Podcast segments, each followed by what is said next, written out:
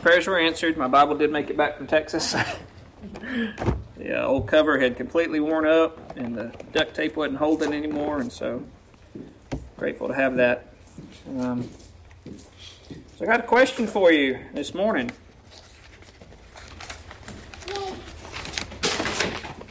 To whom do you belong? Okay, to whom do you belong? That's a strange question for us, right? We Americans, we are fiercely independent, right? I'm my own man. I do it my own way. Well, kids, what do you say? When I grow up, I'm going to do it my way, right? You got to do it the Lord's way. And that's the whole sermon. We can sit down. but our own nature and the culture around us, you know, values being your own person. You can't tell me what to do. I'm my own God, right? I'm in charge over my life. And sometimes we all slip in that mindset, right? Um, sometimes more than others. And so, Patrick gave away the punchline. It's okay. You're fine. The news is you were purchased. You're not your own. Okay? I'm going to tell you a parable. It won't be a perfect parable. I'm not the Lord. Um, and I made it up yesterday. So if there's any fault in it, it's mine. But hopefully it'll make you think. There was a criminal who was caught red handed in all manner of crimes. Everybody knew it the cop, the judge, the people in the town. He had broken the laws of the kingdom, and there was no doubt. He was tried, he was convicted, he was guilty. Nobody doubted it. He was sentenced to death. And they took him up on the gallows with a hangman's noose and stood him right in front of it and put that noose around his neck. And right before the hangman pulled the switch, a crowd had gathered around, and one stepped out and said, Stop. The king sent me. Said he desires this criminal. He's going to spare him. He will grant him his life. And he will travel to see the king, and the king's going to adopt him to be one of his sons and to be an heir to the kingdom.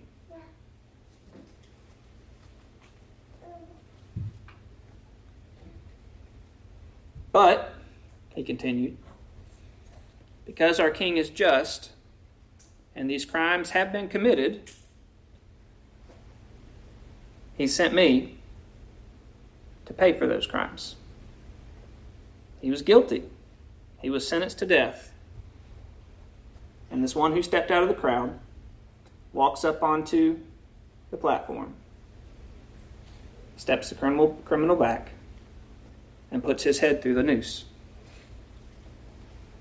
And about that time, the, the crowd recognizes it's the prince, the king's son. The criminal is shocked.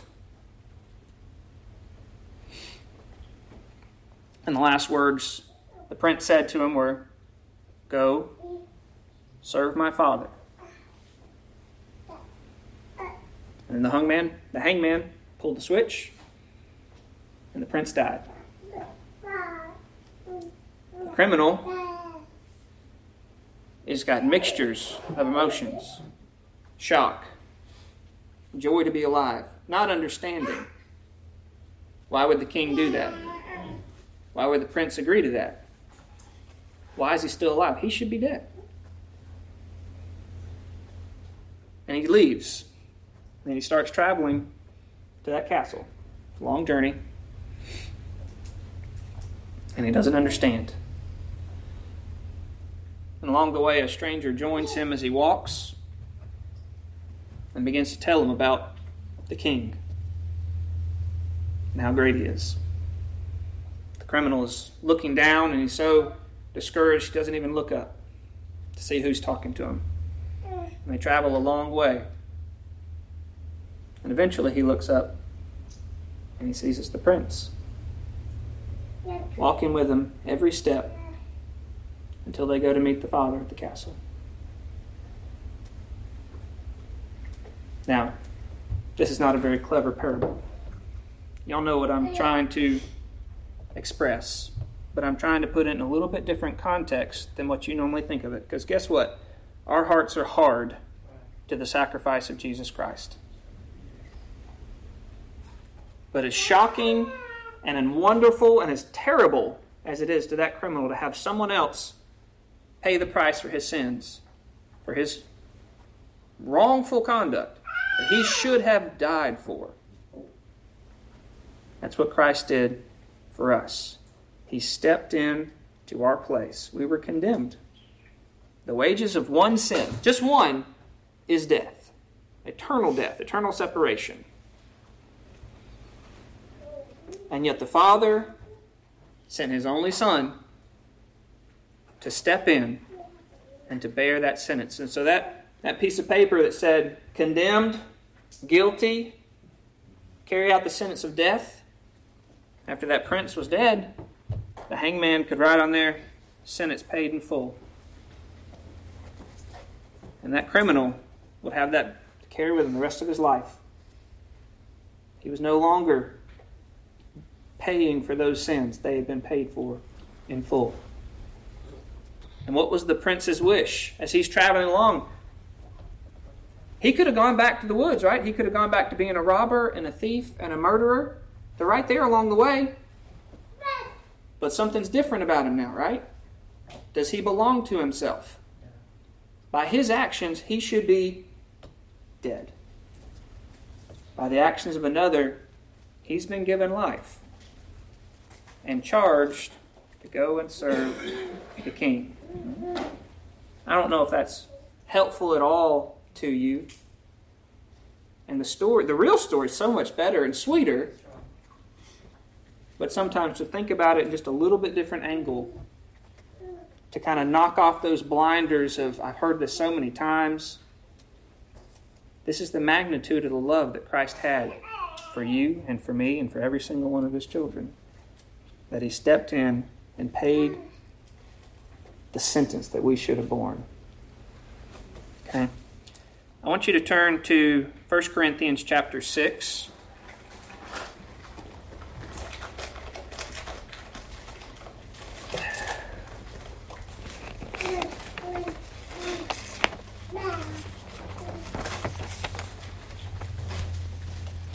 Again, the question is to whom do you belong?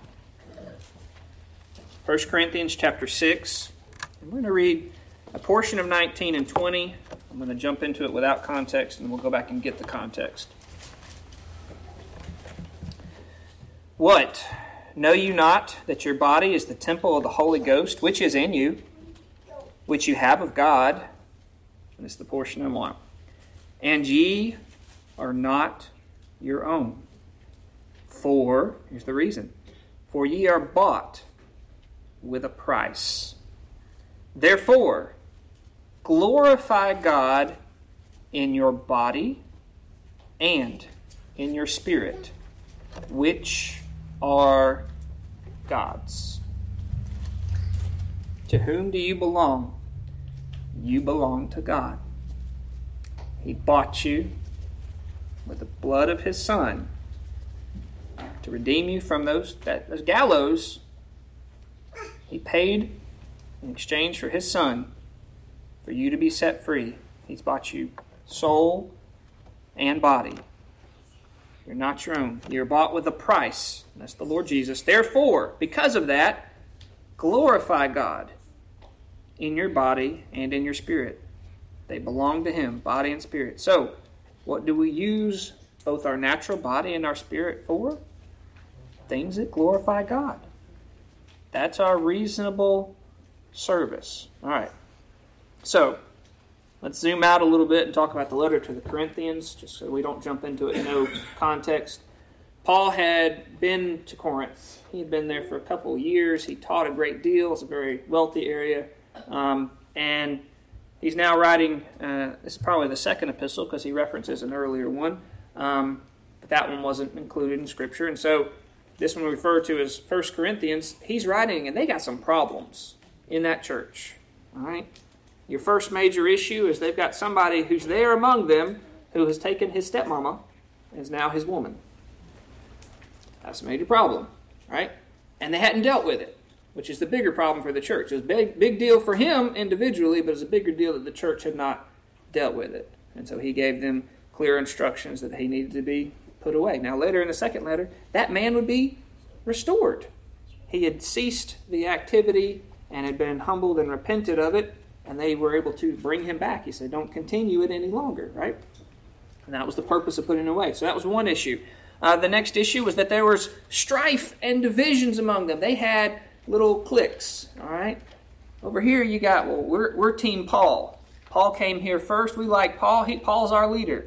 You're, you're somebody else. You're saying it a little bit differently than Paul. We don't like you. Over here, here's Team Apollos, right? He came after Paul. He was a young man. He was a fine speaker. Paul wasn't a real great speaker, right? They said he had eloquent letters, but in person, he was kind of, you know, so if that ever gives me confidence about I don't have to be the best speaker in the world. Look what Paul could do, right?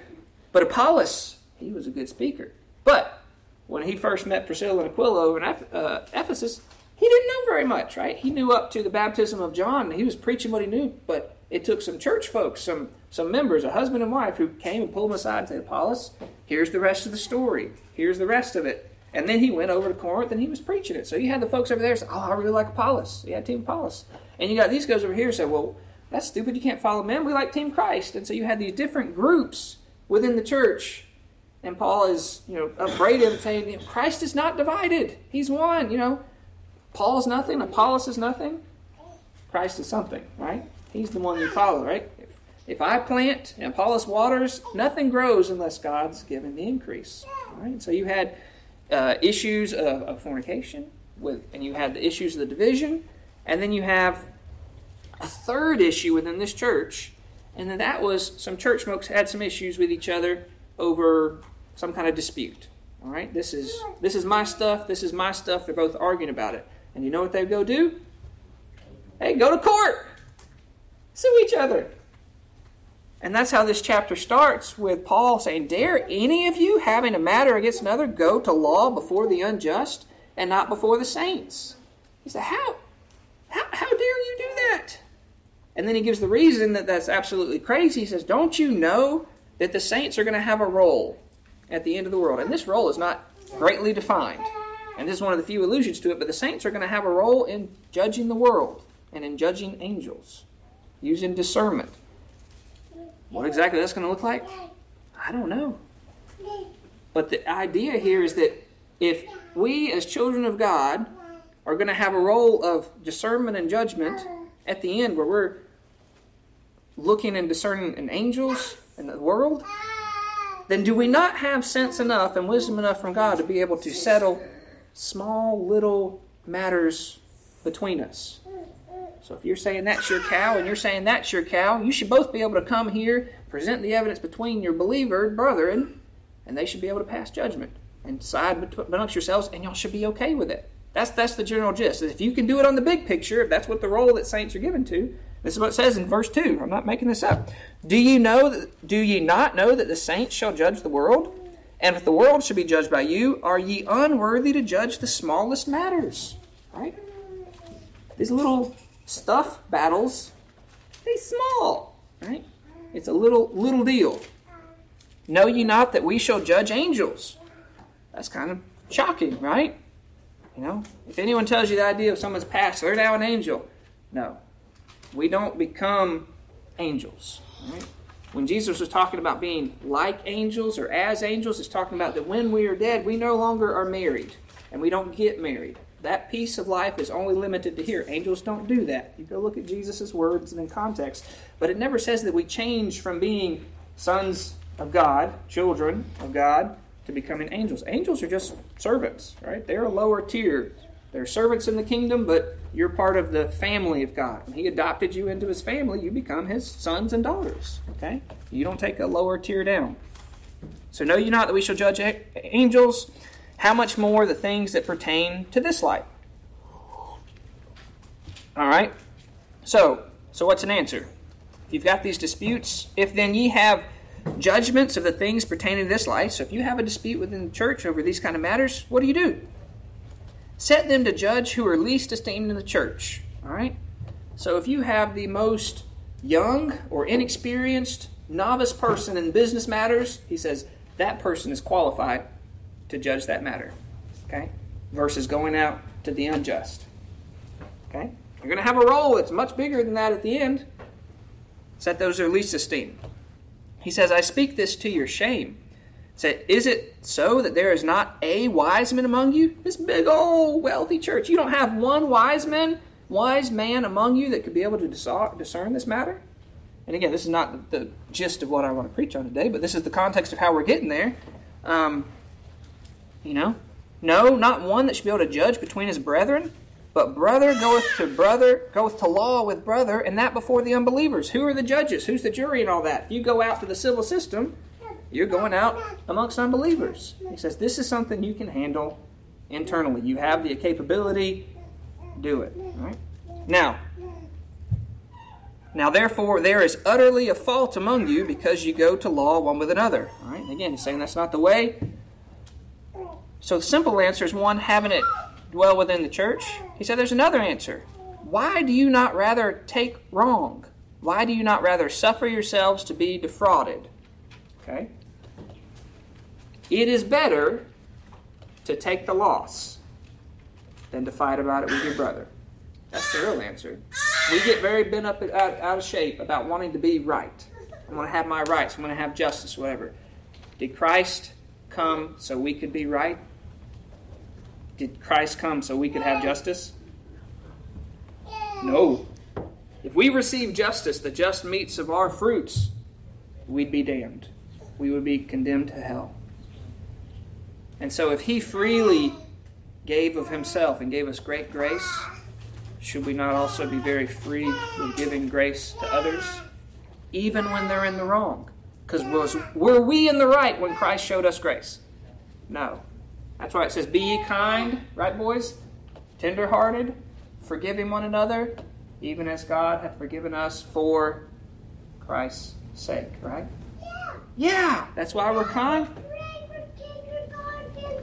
Pray for kindergarten? Okay. Yeah, I know your book. We'll talk about it later. All right.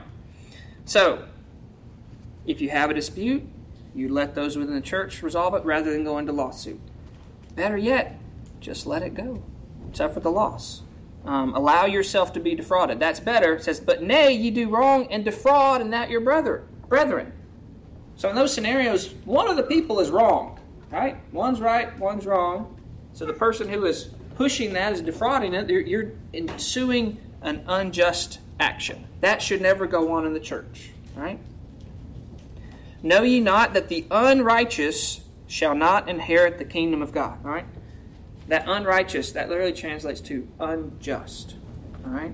We don't want to have any actions that are unjust. He says, and he, he says, you need to know something. No, you not. You should understand this. That the unrighteous shall not inherit the kingdom of God. That is not the attributes of a child of God. That's not what you should be engaged in. What does Micah 6 8 say? Right? He hath shown thee, O man, what is good, and what doth the Lord require of you? That you should love mercy and do justly and walk humbly with thy God. That's a good summary. Do justly as opposed to doing unjustly. Right? Shall not inherit the kingdom of God. That is not the pattern of uh, that we're given. That's not how we're going to govern our life with unrighteousness. Right? Be not deceived. All right? Why is he saying be not deceived? Because there are those who are going to try to tell you that this long list of actions, that you can do those and still have a good walk with the Lord. You can't. That this will this will tear up your walk. This is as you're being that criminal and you're walking back to the celestial city or whatever, you know, that's kind of getting into Pilgrim's progress. You're walking in that city. This is running off into that woods and chasing that lifestyle before. That doesn't please your Lord, and, and, it, and it never will.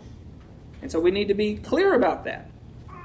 Okay? Know ye not that the unrighteous shall not inherit the kingdom of God? Be not deceived, neither Fornicators. All right, let's talk about some definitions. Fornicators, that Greek word is pornos. What we get the word porn from. It involves the buying and selling of sexual activities. Whether you're a pimp or a prostitute or you're looking at it online, that's what pornos is. It's a broad word. It refers to any form of sexual impropriety, immorality. All right, the only clean and pure form of that is within the marriage between the husband and wife. That's it. Not premarital sex, not adultery. Adultery, we'll talk about that in difference. a little bit different because there's a second element of breach in that. Be not deceived, neither fornicators nor idolaters. All right, idolatry, that is image worship, literally. All right, so we may think, well, I don't bow down to a statue. Okay, that's good. Do you worship sports stars? Do you worship politicians? And they've got whole people who talk about keeping their image up. Do you worship your own image, your own self? Do you worship things? I've got this job and this is what gives me value. I've got this car and this makes me look special. I've got whatever stuff, things, people. Anything that you put in front of God, that's your idol. That's idol worship. That's something that we have to constantly tear down and not be content that we're in the right. Don't justify yourself. And that's the real problem is that as a child of God, if you get into these actions, it's not saying that you're no longer a child of God, but when you harden your heart and you think that I'm justified in doing this, you've been led astray. Don't be deceived, all right? So not fornicators, not idolaters, neither adulterers. All right, adulterers is fornication is any category of sexual sin, all right? Very broad. Adultery adds a layer onto that. It is also fornication, but you are now violating the covenant of marriage whether it's your own marriage or whoever you're engaging in. All right, that is, it is like going into somebody's house and knocking down all their stuff and raging their pantries and just just a complete violation of that space. Right, your your house. You don't want. You ever been in a house after somebody's burglarized it? It feels violated. It feels like something wrong has gone on here. Well, that's the idea that's gone on within a marriage. With adultery, that has gone on. There's been uh, an abuse and a violation that, that, that, that changes things. All right? So that's fornication, and then on top of that, you've got also the adultery. That's these are not things that we can be content with. All right, nor effeminate. All right, this is much more relevant than you'd think. Um, well, no, you you know it's relevant, but people think that we have new problems today. You go read was it Song of Solomon? There's nothing new under the sun.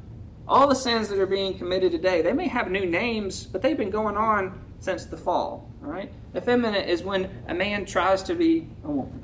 All right. When he tries to change, whether that's cross-dressing or changing, just that's the idea is that you are trying to change what God made you into something else. Do you know what that's saying? God, you did it wrong. I don't trust you that you made me right. Okay?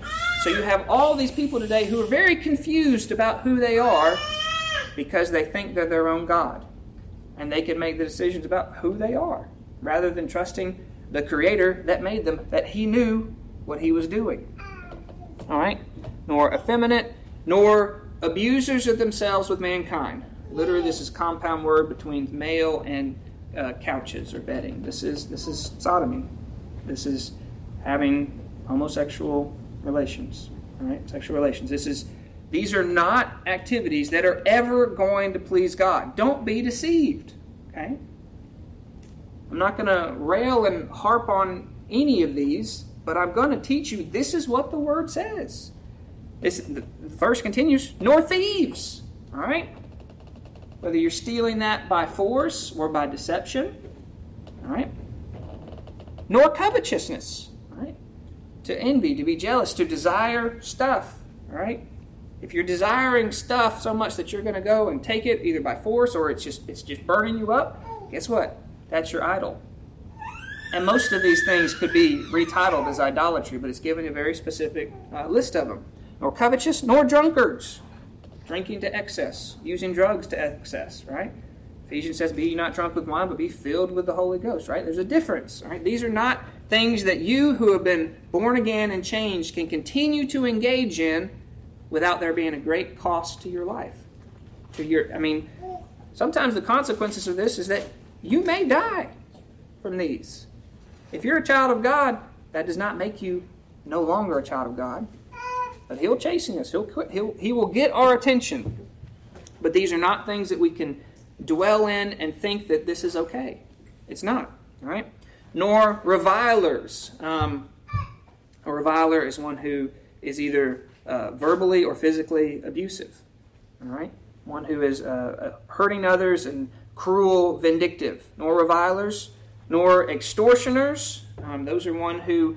Um, the difference between getting a car loan from a bank, you might have a 5% interest rate. You go to a loan shark and you get a 500% interest rate that's due every month, right?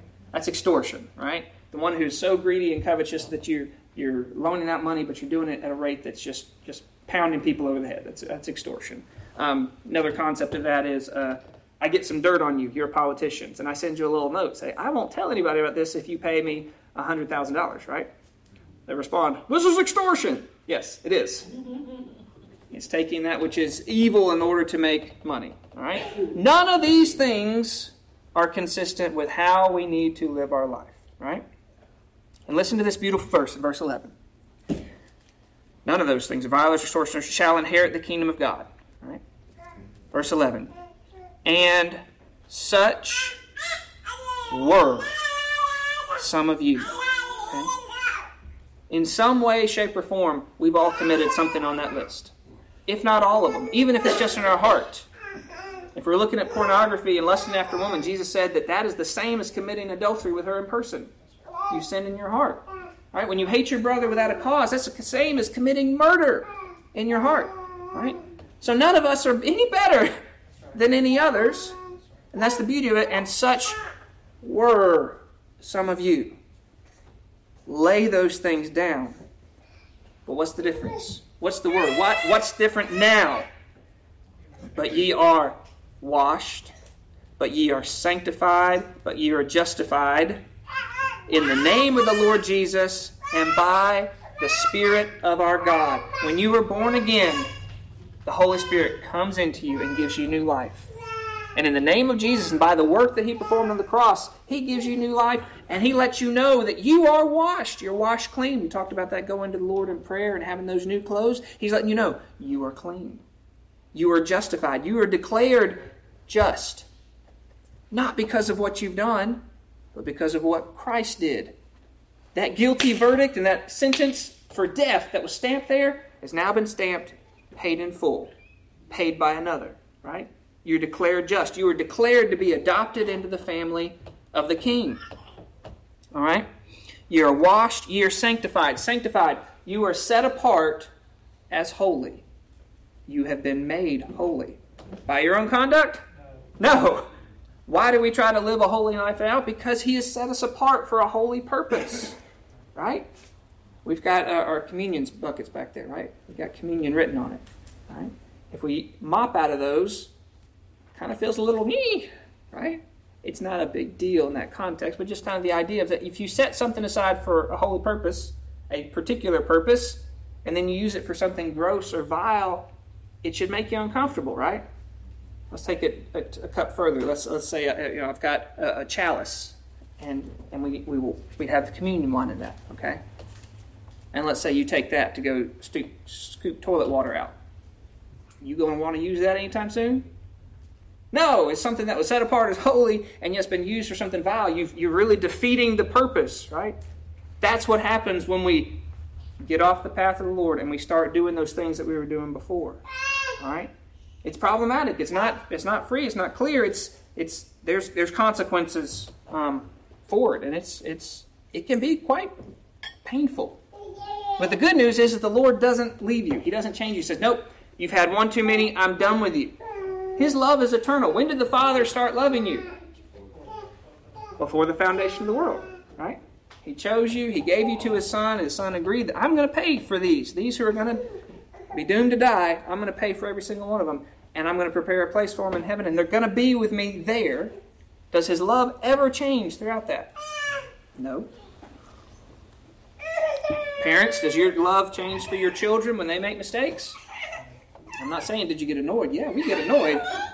But we're human parents. But our love doesn't change. They're still our child. The mistake does not make them any less of our child than before. And I try to teach my children that that yes, you made a mistake, but I still love you, and I will always love you. And no matter what, I'll always be your father and you'll always be my son.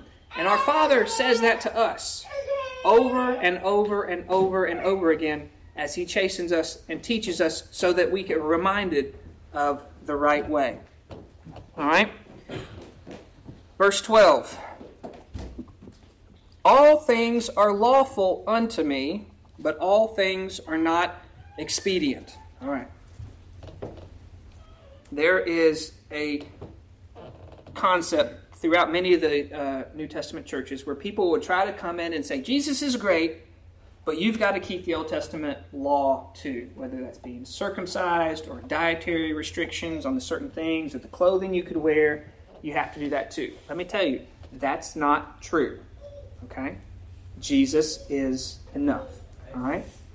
So, for an example, all things are lawful unto me, but not all things are expedient. Under the Old Testament law, were you allowed to eat pigs?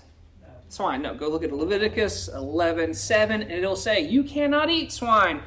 Again, who's the audience? It's addressed to the natural Jews, the house of Israel. You are not permitted to eat swine, nor can you touch their dead bodies. They are gross. Now, you, born again, child of God, Gentile, who are not under the Old Testament law, can you eat pig? Yes. Yes. Is bacon good? Yes. Yes. While lawful, is it always expedient? If you and I eat bacon for breakfast, lunch, on our donuts, on our hamburgers, on our on our pizzas, with our ice cream, and we have it every meal, is that good for us? No, expedient means to be better for it. All right? So while it's lawful, we still have to use discernment, wisdom, and judgment. And you say, oh, that's a silly example. I know, but you might remember that one, right? We have to decide is this good for me? For body and soul, right? They're both God's. Okay? What's another example? Old Testament. Was it lawful for the Jews to get tattoos? It wasn't, right? They were not allowed to cut themselves for the dead, which was a custom among the uh, other folks, and they also weren't allowed to put markings on their body. Okay? Are we under the Old Testament law? We're not. Is it a sin for you to have a tattoo? No. Now, am I saying you have to like tattoos? No. Am I saying you have to dislike tattoos? But I want us to be careful that we don't cherry pick pieces of, I don't like that, and I can find a scripture in the Old Testament that says it isn't good, and then berate people about it, right? That's a danger. Is it always expedient? Your opinions of that which is cool and profitable will be very different when you're 70 than when you're 20. All right? And that which looks so great when your skin was all taut might look a little funky when things are kind of wiggly, right? Or something that you are putting on your body that you cared about then, you may not care about now. It's a very permanent thing. So is all everything expedient? No, you may not be better for it. Um, you know, some folks would ask about what about putting scripture verses on? I'm not going to. If you decide to, okay. But let me challenge you this. Is it better to do that or to live out that scripture verse? Y'all ever seen a Christian bumper sticker? And you seen somebody driving and they ain't acting right? Mm-hmm. Right? The, the hypocrisy just kind of bleeds through. So I think better than being the billboard on it, strive to live it out. We won't do it perfectly. And so, you know, is that hard for some folks to hear? I know some of y'all have tattoos. I'm not going to berate you over it. Am I going to get one? Probably not. But this is the discernment. All things that are lawful to me, not all things are expedient. This is part of us growing up and maturing, is that we have to make these decisions with wisdom and discretion. Okay? All right? Um, all things are lawful for me. Um, but here's another couplet. So, first couplet all things are lawful, but not all things are expedient. I'm not better for all, doing all things. All things are lawful for me, but I am I will not be brought under the power of any. Okay, what does that mean? So, though it may be lawful or not inherently a sin, there are things you can engage in that will bring you under their power drugs, alcohol, tobacco, porn. I mean, addiction in general. We use that term as if it's a sickness. It's not a sickness, it is a voluntary submission to sin. When every sin Scripture says that God gives us an escape. Okay? We, as a born again child of God, have the ability to walk away from each one. Will you every time? No. But do you have the ability? Yes. Yes. Okay. Can you set yourself up for failure in those things? Yes. Putting yourself in positions where things that you know you struggle with are easily available, or um, anyway, y'all know enough about what I'm, I'm saying. That just because it's lawful, is it is it a problem if you have a glass of wine? I don't have a problem with it because I don't have a scripture that says it's a problem, right?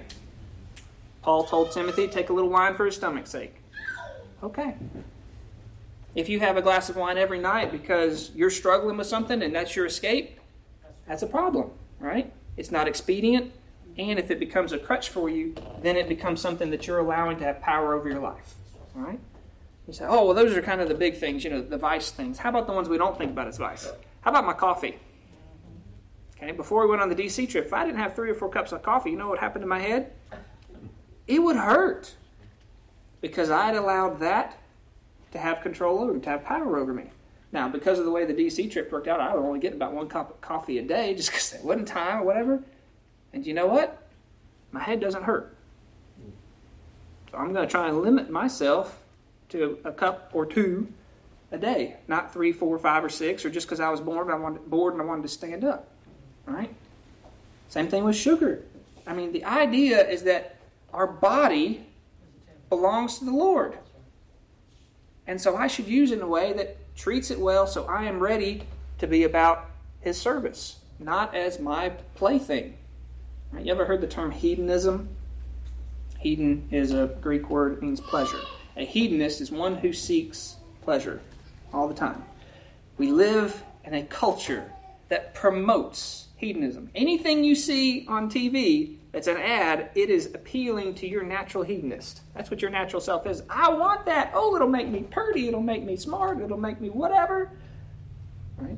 Hedonism is a pursuit of pleasure. That's pursuing the lust of the flesh. When we talk about not going against or going against the, the, the push of the world, not being conformed to it, that's the idea that we're all having to struggle against. All right?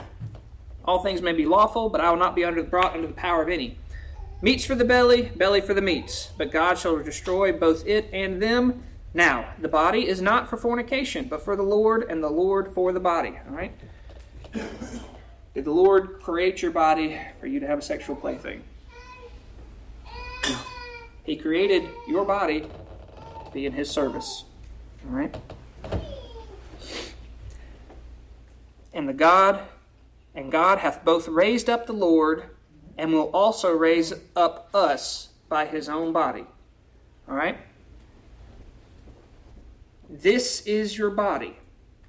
At the resurrection, this body will be changed, but it is still your body. Okay? You're not going to get a new one. A change. So if this is the body that the Lord has given you, and this is the body that, though changed, will be with you for eternity, and it's going to be raised up, should you use the Lord's property in a way that brings him shame? State the question of it, generally. Who do you belong to? God. You belong to God. Mind, soul, and body. All right? And the Lord hath both raised, uh, the God hath also raised up the Lord. He has already raised up Jesus, right? Bodily. He's raised up. And He's going to raise up our bodies by His own power, right? Know ye not that your bodies are the members of Christ? Right? And so this is one of those mysteries that we have a close union with the Lord. So close that it describes us as being like his limbs. right? It does not mean that we're full of his power or anything, but that's how intimately we have been purchased to him. I mean, the church is described as the bride of Christ, right?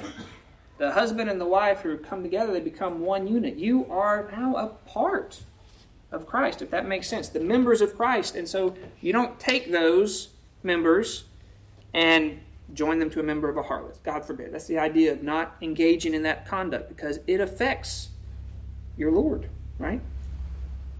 What? Know you not that that which is joined to a harlot is one body? For two, he saith, shall be one flesh.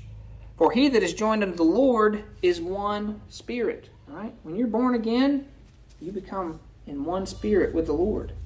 It's like that marriage. You've got two people who were two are now one unit. That's the idea. If you are now one with the Lord.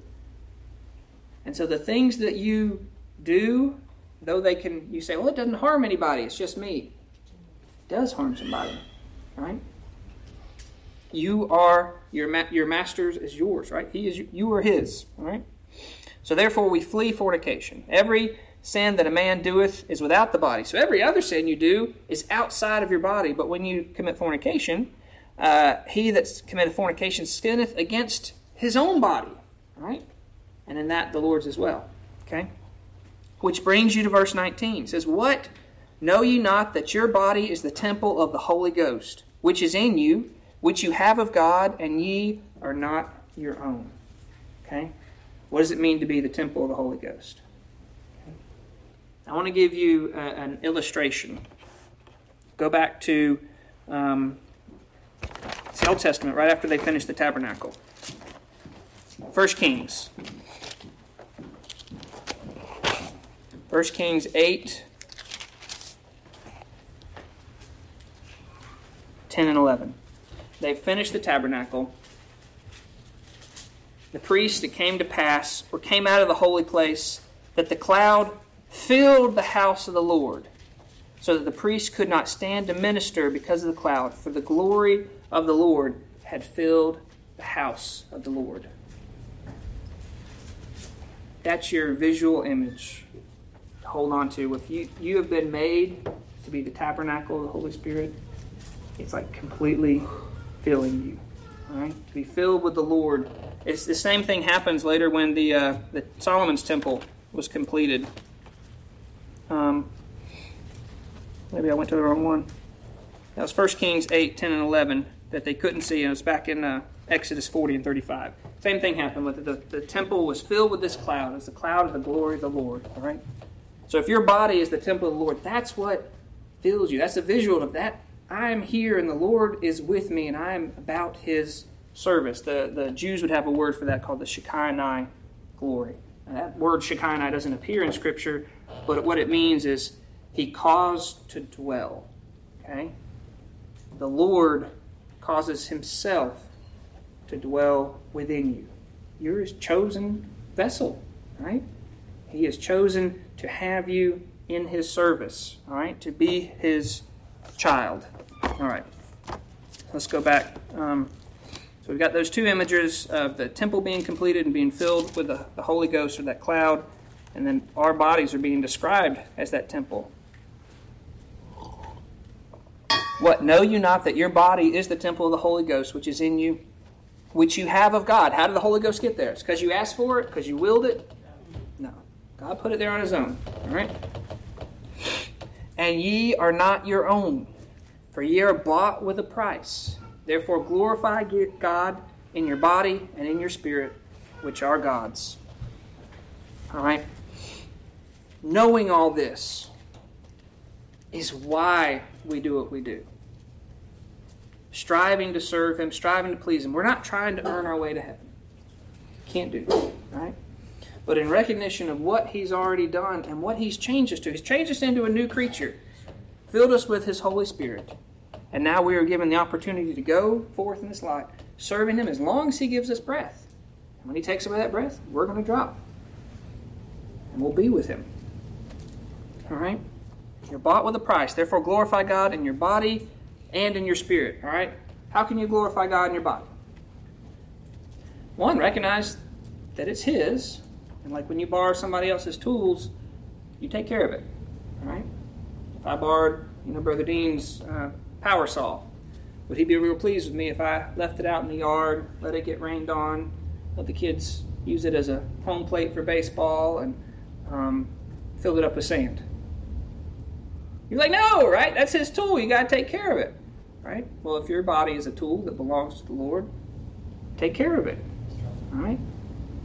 Eat right, get enough rest, don't consume things that are harmful to your body. I mean, this is the, you say, well, you're not a doctor, Jonathan. No, I'm not. And I'm going to tell you what that looks like for you. You got to use wisdom and discretion. I'm telling you that you have an obligation to take care of the body that you've been given that belongs to Christ. Okay? Your natural body. And not only that, you got to do it, use it for things that glorify God. All right? If you're using it for your own pleasures, um, it's it's a sorry use of it. Okay? It's below the value. Glorify God in your body and in your spirit, which are God's. All right. So he belong, he got the whole thing. Right. What do you focus on? What is your what is your mind engaged in? What are you putting into your mind? All right. The things that we see and read, they affect our our internal health just as much as the garbage that we could be physically eating. Right. And then what do we use it for? And I don't have an exhaustive list for you, but I just want to introduce the concept to you today is that you're not your own. All right? And so if you ever uh, get discouraged and you think about um, wanting to escape, uh, when I was a young man, I had suicidal thoughts. Okay? But let me tell you, this body is not mine. I don't have the right to damage what He has made and given me for His purposes. Right?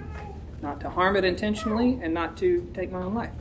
He's bought me, I belong to Him, and I'm going to use this body as long as He requires me to be here. All right? Paul said to, to live as Christ. You have an opportunity to serve Him every day. You've been given one more day, use that day. Tomorrow's not promised. Right? You've got one more opportunity to serve Him, glorify Him, to learn of Him, to show His love. And then to die, that's game. But that's on His terms. He gave that life, and He can take it in His good time. To whom do you belong? Patrick, to whom do we belong? God, the Lord. That's right. Thank y'all for your time and attention.